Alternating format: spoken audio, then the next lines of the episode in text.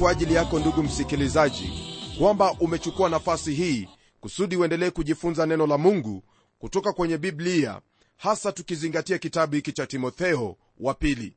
Twaendelea na somo letu siku hii ya leo katika sura ya pili ya hiki kitabu cha timotheo wa pili. Jambo kuu ambalo lazingatiwa kwenye sehemu hii ni kuhusu ile hali ya kuwa na bidii katika kazi au huduma. Kwenye sehemu hii ambayo tutajifunza siku hii ya leo tutapata kwamba kuna maelezo au lugha inayotumiwa kuelezea jinsi ambavyo muumini yuwafaa kuwa katika kazini mwake na pia kazi ya huduma ambayo anaitekeleza maishani mwake. Jambo hili ndugu msikilizaji au maneno haya ambayo tutayaona ndiyo ambayo yatakuwepo mara kwa mara hasa tukielekea katika siku hizo za mwisho. Kwenye aya ya kwanza neno la bwana latuambia hivi basi wewe mwanangu uwe hodari katika neema iliyo katika kristo yesu. Jinsi tumelisoma andiko hili msikilizaji paulo anamwita timotheo kuwa ni mwana wake. Nam timotheo hakuwa mwana wake katika hali ya kimwili bali alikuwa ni mwana wake katika hali ya kiroho kwa kuwa ni katika huduma yake paulo ndipo huyu kijana alimgeukia kristo. Mtoto wa mungu anayezaliwa katika jamii ya mungu huzaliwa kwa njia ya imani katika kristo yesu ndiposa kwenye kile kitabu cha petero wa kwanza sura ya kwanza aya ya 23 neno lake bwana latuambia hivi. Kwa kuwa mmezaliwa mara ya pili si kwa mbegu iharibikayo bali kwa ile isiyoharibika kwa neno la mungu lenye uzima lidumulo hata milele. Hapa tunaona kwamba timotheo yu sasa katika jamii ya mungu na basi amekwisha kufanyika mtoto wa mungu. Na kwa sababu hiyo paulo anamwambia kwamba awe hodari katika neema iliyo katika kristo yesu. Mimi ninapenda maneno hayo sana. Yani uwe hodari katika neema. Rafiki yangu ukifikiri kwamba utayaishi maisha ya kikristo vile upendavyo ukitenda lolote lile ambalo linakupendeza basi wewe waelekea kwenye shimo ambalo utatumbukia. Ama ukifikiri kwamba utafuata sheria ndogo ndogo za mambo fulani na eti kwa njia ya sheria hizo utaweza kufanyika mkristo hata hapo napo sio mahali pa kutegemewa hata kidogo. Isitoshe kwenye neno la mungu hatupati sheria zozote zile ambazo neno la mungu limeweka ili kwamba uweze kufuata wala katika maandishi haya ambayo mungu alimwagiza paulo kuandika hakuandika sheria yoyote ile kusudi zifuatwe. Katika maisha yetu kama watoto wa mungu ni vigumu sana kutekeleza sheria kwa kuwa katika sheria hakuna yoyote ambaye yuwaweza kufanyika haki. Hivyo ndugu yangu ni vyema kuelewa kwamba twaokolewa kwa neema na baada ya hapo tunahitajika kuishi kwa neema ya mungu na yatubidi tuwe hodari katika neema hiyo. Huenda wajiuliza wawezaje kuwa hodari katika neema hiyo. Nitakusomea kutoka kwenye kitabu cha tito sura ya pili aya ya11 kusudi uweze kufahamu neema hiyo ya kufundisha nini. Neno la mungu lasema hivi maana neema ya mungu iwaokoao wanadamu wote imefunuliwa nayo yatufundisha kukataa ubaya na tamaa za kidunia tupate kuishi kwa kiasi na haki na utaua katika ulimwengu huu wa sasa. Tukilitazamia tumaini lenye baraka na mafunuo ya utukufu wa kristo yesu mungu mkuu na mwokozi wetu ambaye alijitoa nafsi yake kwa ajili yetu ili atukomboe na maasi yote na kujisafishia watu wawe milki yake mwenyewe wale walio na juhudi katika matendo mema. Kwa hivyo ndugu msikilizaji neema yake bwana yatufundisha hayo ambayo tumeyasoma kwenye andiko hilo. Kwenye aya ya pili neno la mungu liendelea kwa kutwambia hivi na mambo yale uliyoyasikia kwangu mbele ya mashahidi wengi hayo uwakabidhi watu waaminifu watakaofaa kuwafundisha na wengine. Kwa kuwa paulo alifahamu kwamba mwisho wa huduma yake ilikuwa imekaribia alimwagiza timotheo afuate mambo hayo ambayo tayari alikuwa amejifunza na zaidi ya yote kuweza kuwafundisha watu wengine watu ambao watafaa kuwafundisha watu wengine. Msikilizaji ni wazi kwamba paulo alikuwa anahusika sana na alikuwa akifikiria hali ya baadaye hasa baada ya yeye kuondoka na kile ambacho kitatukia. Ndiposa twamwona akimwagiza timotheo kuhusu haya ambayo anamwambia hapa kwamba ahakikishe yale ambayo ameyapokea. Amewafundisha watu wengine wanaofaa kulifundisha neno hilo. Msikilizaji hili ni jambo ambalo najua kwamba ni lazima wewe pamoja nami tulitilie maanani hasa ikiwa wewe ni mwalimu wa neno la mungu au ni mhubiri. Ni lazima uwe na watu waaminifu watu ambao wanaweza kufundisha nawe uwafundishe wale watu kusudi neno la mungu liendelee mbele. Tunapogeukia aya ya tatu na ya nne twaingia katika kipengele kingine ambacho chanena kuhusu mkristo kama askari mwema wa kristo yesu. Neno la mungu lasema hivi kwenye aya hizo mbili. Ushiriki taabu pamoja nami kama askari mwema wa kristo yesu. Hakuna apigaye vita ajitiaye katika shughuli za dunia ili ampendeze yeye aliyemwandika awe askari. Ndugu msikilizaji mkristo ni askari lakini mtoto wa mungu yuwawezaje kuwa askari kwa jibu la hilo swali msikilizaji waweza kugeukia sura ya sita ya kile kitabu cha waefeso aya ya 12 na 13 nalo neno la mungu latuambia hivi kwa maana kushindana kwetu sisi si juu ya damu na nyama bali ni juu ya falme na mamlaka juu ya wakuu wa giza hili juu ya majeshi ya pepo wabaya katika ulimwengu wa roho. Kwa hiyo toeni silaha zote za mungu mpate kuweza kushindana siku ya uovu na mkiisha kuyatimiza yote kusimama. Msikilizaji andiko hilo latuonyesha waziwazi kwamba mtoto wa mungu ni askari na kwa hivyo yuhitaji kusimama wimawima na kuweza kuwa askari mwema. Atakuwaje askari mwema? Atakuwa askari mwema wakati ambapo atazingatia kanuni za kiaskari. Maana hakuna apigaye vita ajitiaye katika shughuli za dunia. Hilo ndilo jambo ambalo askari wa kristo anafaa kufanya. Asijitie katika shughuli za dunia na kufanya mambo yale ambayo yanawapasa watu wa dunia. Ni lazima aweze kutambua lile ambalo ni la umuhimu kusudi aweze kumpendeza yule ambaye amemwandika awe askari. Msikilizaji ni lazima ashiriki taabu na hata kuvumilia mateso yote jinsi ambavyo neno la mungu linavyotwambia ndugu msikilizaji ni lazima wewe kama mtoto wa mungu utambue kwamba wewe ni askari. Wahitaji kutambua kwamba maisha ya kikristo sio uwanja wa mchezo bali ni uwanja wa vita. Ni uwanja wa vita ambavyo vita vingi vimepiganwa mahali pale na vita vingi wakristo wengi wameshinda na pia ni mahali hapa hapa pia ndipo ambapo wengi wamepoteza ushindi wao. Rafiki yangu vita vya kiroho vipo ni dhahiri na pia vyaendelea. Lililopo ni wewe kuchagua ni jinsi gani ambavyo utapigana vita hivi?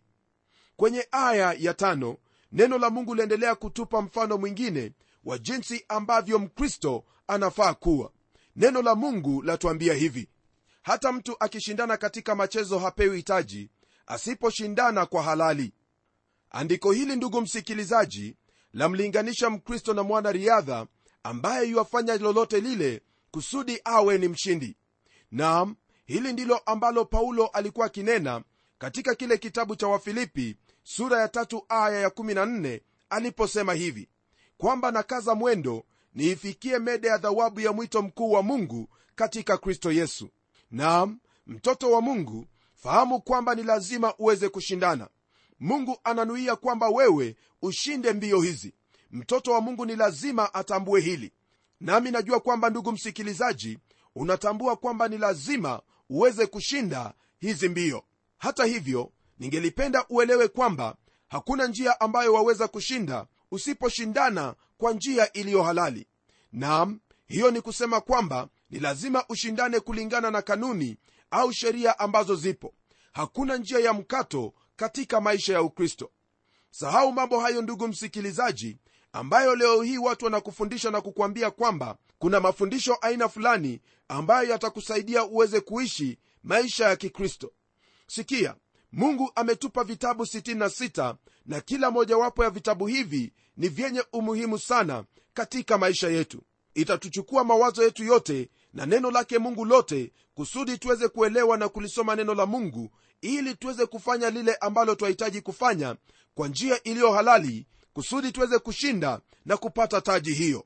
Naam hakuna mchezo wowote ule katika ulimwengu huu ambao unaweza kushindana bila kuwepo na kanuni ambazo ni lazima kuzifuata. Je rafiki yangu yote ambayo umekuwa ukiyafanya katika maisha yako yanaonyesha kwamba unashindana kwa halali? Au wewe unafikiri kwamba una njia ya mikato?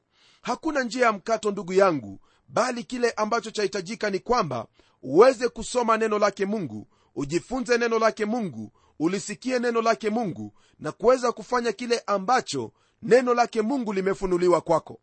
Utakapofanya hivyo basi wewe utakuwa unashindana kwa njia iliyo halali. Na njia iliyo halali ndiyo njia ambayo mungu anataka wewe uweze kushinda. Utakapofanya hivyo basi wewe utakuwa ni mshindi na zaidi ya mshindi. Tunapogeukia aya ile ya sita msikilizaji wangu neno la mungu latuingiza katika kipengele kingine ambacho chamfananisha mkristo na mkulima. Neno lake bwana latuambia hivi yampasa mkulima mwenye taabu ya kazi kuwa wa kwanza kupata fungu la matunda. Ndugu msikilizaji hili jambo ambalo twalisoma mahali hapa ni kwamba mkulima ndiye ambaye hufanya kazi ya kulima lile shamba na hupanda mbegu za neno la mungu. Na baada ya hapo yeye husubiri wakati wa mavuno hii ina maana kwamba pasipo mkulima kuweza kujikaza na kuweza kuwajibika katika kutenda kazi yake ya ukulima basi hatakuwa na mavuno hata kidogo. Jambo hili hasa lahusu neno lake bwana na jinsi ambavyo twafaa kulihubiri neno lake bwana kwa kulipanda katika mioyo ya watu kusudi baadaye tuweze kupata mavuno mavuno ambayo yatampendeza mungu. Kwa kuwa hivyo ndivyo ilivyo basi wewe kama mtoto wa mungu ni lazima uweze kuwajibika na kuweza kutenda kazi hiyo popote ulipo. Panda neno lake mungu katika mioyo ya watu uwe mkulima hodari mkulima shupavu nawe hautakosa dhawabu yako mbele zake mungu. Usisahau kwamba haya yote yanawezekana kwa neema yake mungu. Maana kwa nguvu zetu wenyewe hatuwezi bali tukiwa naye bwana wetu yesu kristo ambaye ni bwana wa mavuno yeye atatupa nguvu na tutatenda kazi hiyo jinsi inavyohitajika. Kisha tunapogeukia aya ya saba na ya nane neno lake bwana latuambia hivi yafahamu sana hayo nisemayo kwa maana bwana atakupa akili katika mambo yote. Mkumbuke yesu kristo aliyefufuka katika wafu wa uzao wa daudi kama inenavyo injili yangu. Ndugu msikilizaji maneno haya ambayo paulo anamwambia timotheo ni maneno ya kumtia moyo kwelikweli kweli kwamba ayafahamu hayo ambayo ayasemayo kwa kuwa bwana atampa akili katika mambo yote. Naamini kwamba hili ni jambo ambalo ni lazima wewe pamoja nami tuweze kulishika katika moyo wetu. Kwa kuwa hakuna lolote lile ambalo twaweza kulitenda pasipo mungu kutuwezesha.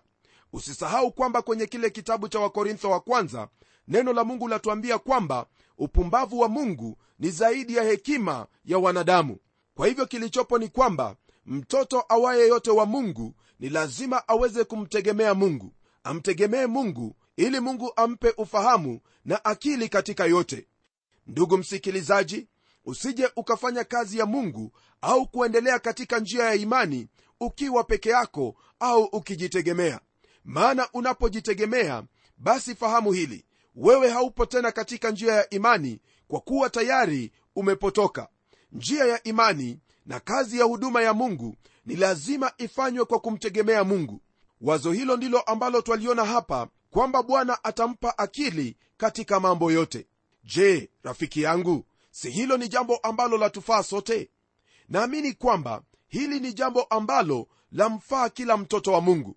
Mgeukie mungu wakati wowote wa ule naye atakupa akili sio kwa mambo mawili au mambo mia moja bali atakupa akili kwa kila jambo paulo pia alimwambia timotheo kwamba amkumbuke yesu kristo aliyefufuka katika wafu wa uzao wa daudi kama inenavyo injili yake. Jambo hili ambalo paulo analinena mahala hapa ni jambo ambalo ni la kumtia moyo timotheo na pia ni jambo la kututia sisi moyo. Kwa kuwa anapotaja kwamba amkumbuke yesu kristo aliyefufuka katika wafu ni wazi kwamba anamuhimiza aweze kuendelea mbele liwe liwalo kwa kuwa yule ambaye amemwamini ni mkuu tena aliyeshinda mauti. Msikilizaji hakuna jambo ambalo lawatisha wanadamu kuliko mauti. Lakini hapa tuna mmoja ambaye tunapomtumikia twajua kwamba alishinda mauti na kifo naye yuaishi milele na kwamba siku moja atarudi na kutuchukua ili kwamba mahali alipo nasi tuwepo. Huyu ndiye bwana yesu kristo ambaye wafaa kumtumikia wengine wote ambao utawatumikia hawana msingi hata kidogo wa wewe kuweza kuwategemea. Maana wote wamekufa na wapo kaburini lakini yesu kristo yu hai na anaishi milele. Mtegemee bwana yesu kristo kwa kuwa yeye alifufuliwa na tena yu hai na leo hii yu katika mkono wa kuume wa mungu baba akitufanyia maombezi na pia akisubiri kurudi ili atuchukue. Ndugu yangu utamtumikia nani? Utamtumikia bwana yesu au utachagua kutumikia dini yako? Dini yako haiwezi kukupa hakikisho la uzima wa milele wala hakuna njia yoyote ile ambayo waweza kutumika na kumpendeza mungu isipokuwa kwa njia ya imani katika kristo yesu. Ni imani yangu kwamba wewe ndugu yangu msikilizaji utafuatilia jambo hili kumtumikia yesu kristo kwa kuwa yeye ni bwana wa mabwana na mfalme wa wafalme. Tunapogeukia aya ya 9 na 1 neno lake bwana lasema hivi nami katika hiyo nimeteswa hata kufungwa kama mtenda mabaya lakini neno la mungu halifungwi. Kwa ajili ya hilo nastahimili mambo yote kwa ajili ya wateule ili wao nao waupate wokovu ule ulio katika kristo yesu pamoja na utukufu wa milele. Ndugu msikilizaji paulo alijipata katika taabu kama vile mtu mtenda mabaya lakini alikuwa katika gereza kwa sababu ya kufunza na kuhubiri neno lake mungu.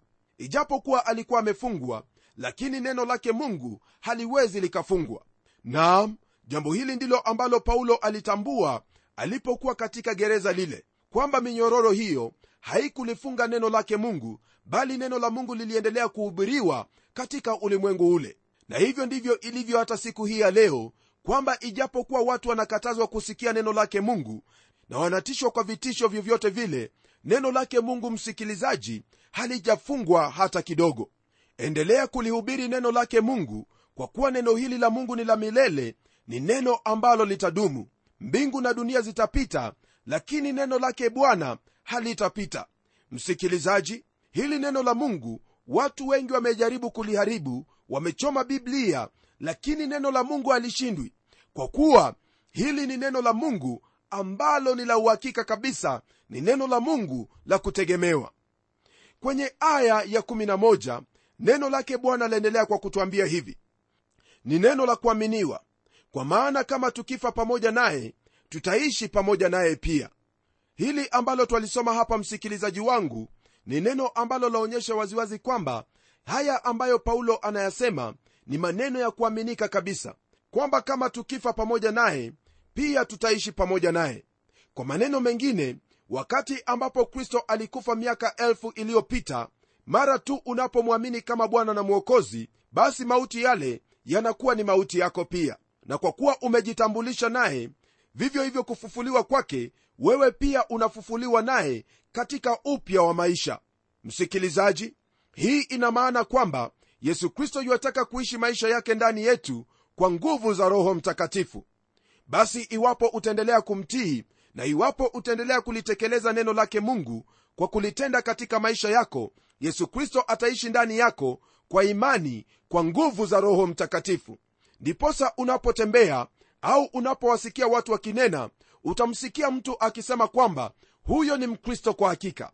Kwa nini aseme hivyo anasema hivyo kwa sababu kristo anaishi ndani yake kwa imani na maisha yake kristo inaonekana waziwazi katika maisha yake. Ni ombi langu kwamba ndugu msikilizaji hivyo ndivyo itakavyokuwa katika maisha yako kwamba watu wanapokutazama watamwona kristo. Unaponena watamwona kristo. Unapotembea watamwona kristo. Katika matendo yako watamwona kristo.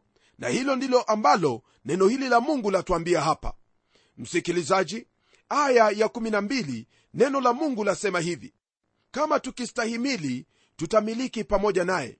Kama tukimkana yeye yeye naye atatukana sisi. Jambo hili ambalo lipo hapa kwenye andiko hili ni wazi kabisa kabisa kwamba ndugu msikilizaji iwapo wewe hautastahimili wala hautavumilia mateso yoyote yale basi kristo hatakuwa na lingine bali yeye atakukana pia lakini ukistahimili wewe utamiliki pamoja naye. Ndugu yangu kumbuka kwamba katika mateso yote wewe hautakuwa peke yako na wala hautakuwa wa kwanza. Bali wewe utakuwa ni miongoni mwa wale watumishi wa mungu ambao wamepitia mateso mengi na mwishowe wakaingia katika utukufu. Unaposoma kwenye kitabu cha waibrania sura ya 11 kwanzia aya ile ya 36 twapata habari za watu ambao walistahimili hebu sikia neno la mungu lasema nini. Wengine walijaribiwa kwa dhihaka na mapigo naam kwa mafungo na kwa kutiwa gerezani.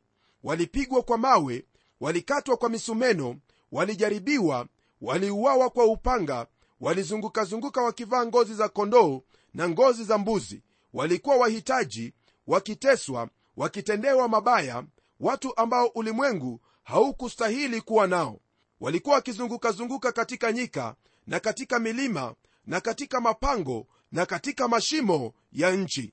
Na watu hao wote wakiisha kushuhudiwa kwa sababu ya imani yao hawakuipokea ahadi kwa kuwa mungu alikuwa ametangulia kutuwekea sisi kitu kilicho bora ili wao wasikamilishwe pasipo sisi.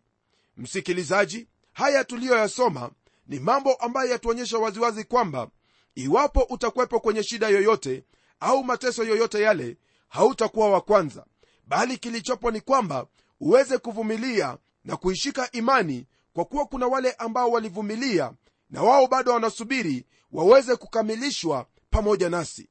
Kwa hivyo vumilia iwapo u katika shida. Maana iwapo utastahimili basi utamiliki pamoja naye. Kwenye aya ya 13 neno lake bwana lasema hivi. Kama sisi hatuamini yeye hudumu wa kuaminiwa kwa maana hawezi kujikana mwenyewe andiko hili ndugu msikilizaji ni andiko ambalo ni lazima uweze kulisikia vyema. Nam andiko hili latufahamisha kwamba mungu hawezi kupokea hicho ambacho si cha kweli kana kwamba ni cha kweli.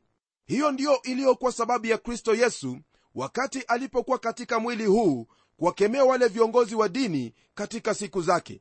Aliwaita wanafiki kwa kuwa wao walikuwa wakisema jambo lingine na kutenda jambo lingine. Msikilizaji kristo hawezi kupokea lolote lile ambalo si la kweli kwa kuwa yeye hudumu wa kuaminiwa na wala hawezi kujikana mwenyewe. Hilo ndilo ambalo twahitaji kufahamu kuhusu mungu wetu.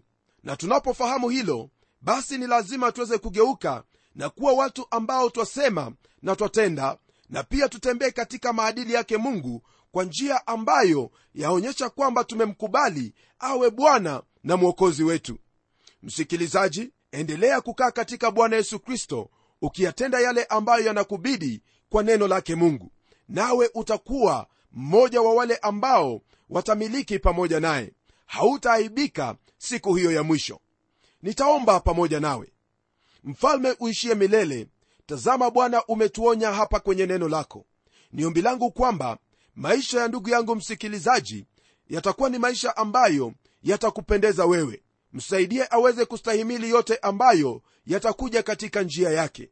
Uliwasaidia wale wapendwa ambao tumesoma habari zao katika kitabu cha webrania nasi siku hii ya leo tuamini kwamba wewe usiyebadilika utatusaidia. Maana mapenzi yako ni kwamba tuweze kustahimili kusudi tuweze kumiliki pamoja nawe.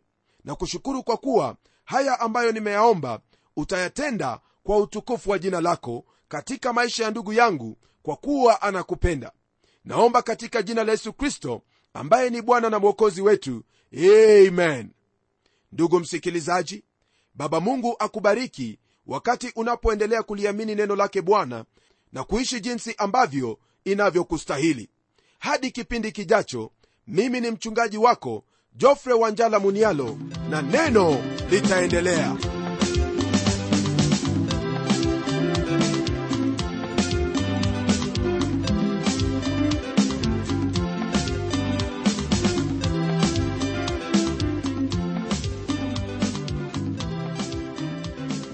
sana msikilizaji wangu kwa kuwa pamoja nasi na iwapo una jambo la kutuelezea au ungependa kuwasiliana nasi na utueleze jinsi unavyobarikiwa tafadhali tuandikie barua kupitia anwani ifuatayo. Andika kwa mtayarishi kipindi cha neno transworld radio. Sanduku la posta ni 21514 nairobi kenya. Nimesema sanduku la posta ni 21514 nairobi kenya. Pia waweza kuwasiliana nasi kupitia anwani yangu ya email ambayo ni pomodo at twr co ke na hadi wakati mwingine ndimi mtayarishi wa kipindi hiki pamela omodo nikikwaga nikisema barikiwa na neno litaendelea